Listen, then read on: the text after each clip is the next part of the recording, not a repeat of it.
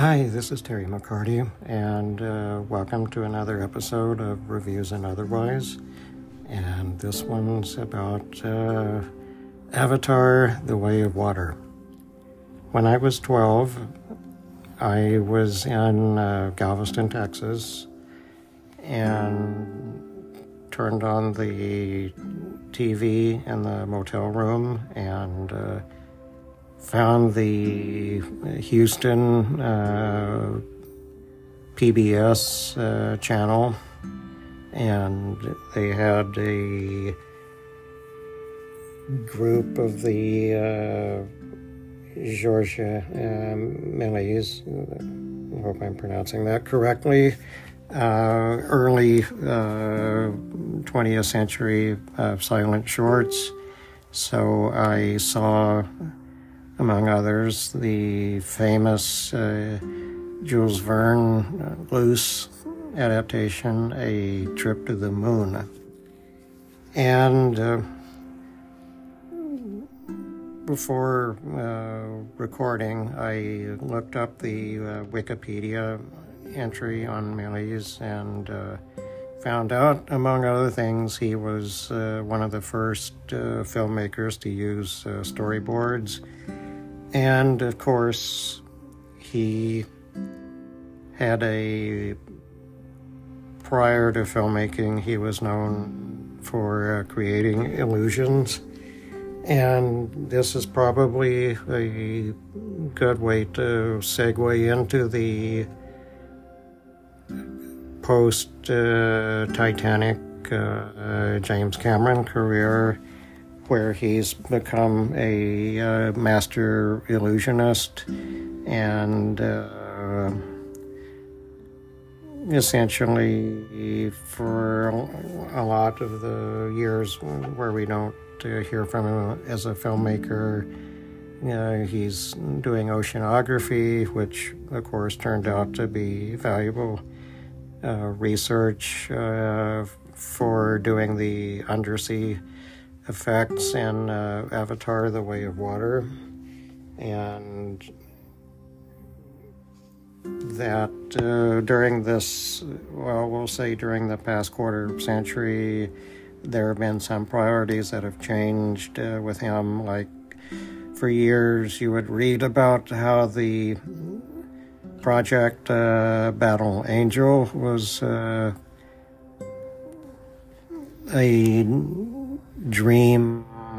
uh, of his to, to make, and then uh, later on you find out that he just decided instead to uh, offload it to uh, Robert Rodriguez, where it didn't become a stellar box office performer, but instead has somewhat of a uh, cult following now. And uh, regarding the uh, perpetuation of the Terminator series of films. Uh, with the last two, he's been willing to be a sort of semi absentee landlord, uh, not willing to go back and direct and uh, expand on what he's done, but instead to uh, sorry, excuse me, instead willing to uh, lend uh, uh, support and and especially with the Dark Fate film, have spirited. Uh, well, we'll be polite and say differences of opinion with the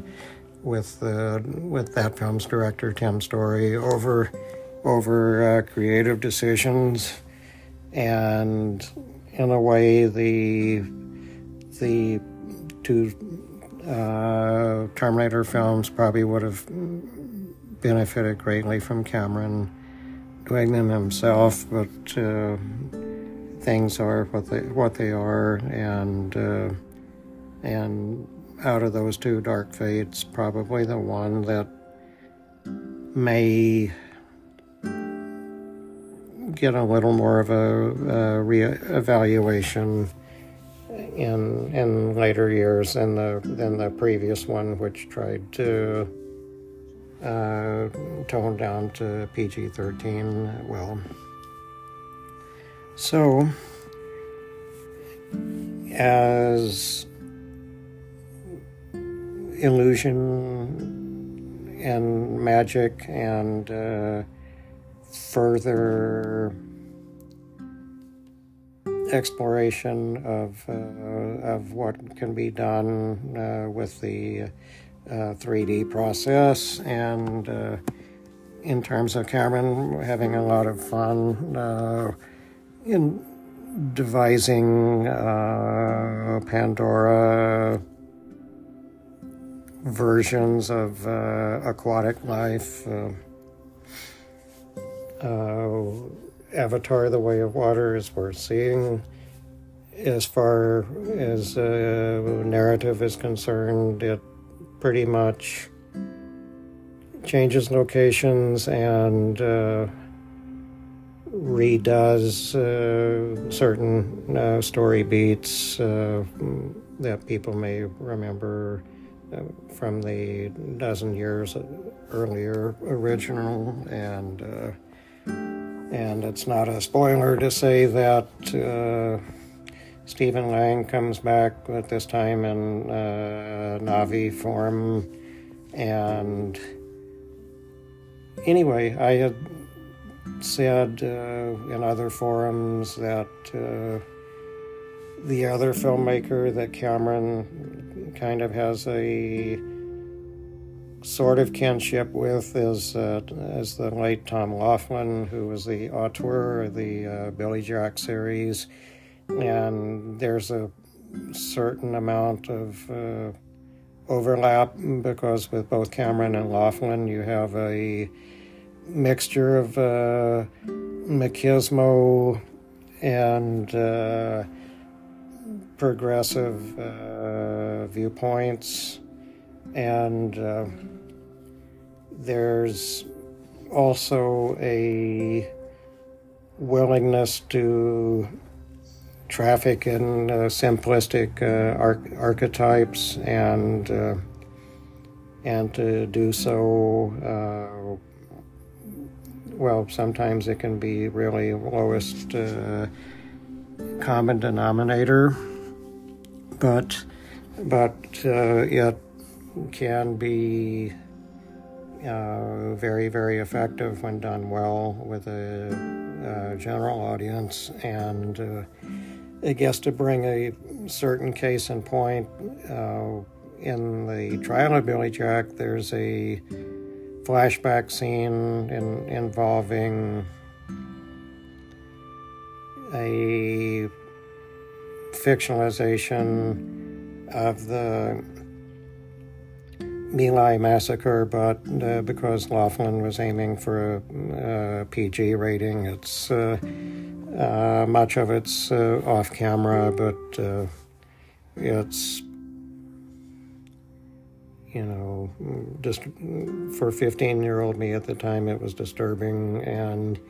there's kind of an equivalent in in avatar the way of water where lang uh, pursuing uh, Sam Worthington and uh, family uh, goes to where the where the aquatic one of the aquatic villages is and uh, orders orders the village to be set on fire, which is a kind of telling uh, indictment of uh, how uh, U.S. troops would enter Vietnamese villages and uh, and uh, destroy uh, the buildings and you know oftentimes people also because they were geared up to think everybody's a spy or everybody's uh, secretly VC or or you know the the kind of racism that gets in ingrained in in uh, in people that go to war instead of, uh, you know, uh, more uh, rationality and. Uh, but anyway, uh, not to not to belabor this point too much. That with uh, Avatar: The Way of Water, it's pretty much uh, holds its uh, slightly over three hour length, and uh, of course, you could say structurally it's one hour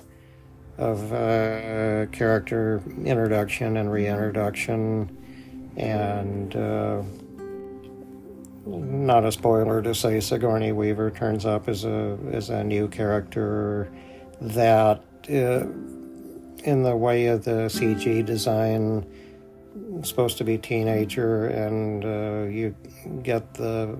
facial vibe of uh, Winona Ryder circa Beetlejuice and then the the second hour is the basically the uh, learning learning to survive by and underneath the water, and then the third hour is uh, essentially one one climactic uh, set piece uh, after another. So I would recommend uh, uh, to see it uh, in, in in 3D or in the whatever real or fake IMAX because that's you get the like 185 framing for that and then and then I think for other kinds of 3D or, or the 2D, it's more like a 235 anamorphic scope. And uh, I think the IMAX rendering is uh, more what he had, Cameron has in mind. So I recommend it, but at the same time, just with the reservation that uh, hoping that since the second and third films were shot together, that with the third film he can move on in a story sense, uh, as he undoubtedly will in terms of, uh, you know, again uh, raising the bar on uh, on uh, visual effects. So,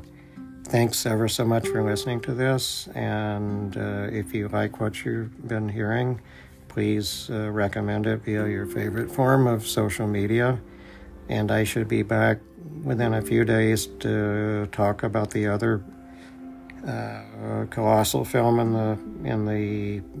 marketplace, uh, Damien Chazelle's uh, Babylon, which comes on the heels of what I thought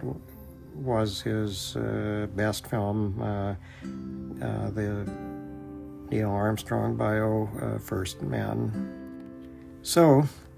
until then, have a good uh, rest of your holiday season and Happy New Year, and see you soon. Bye for now.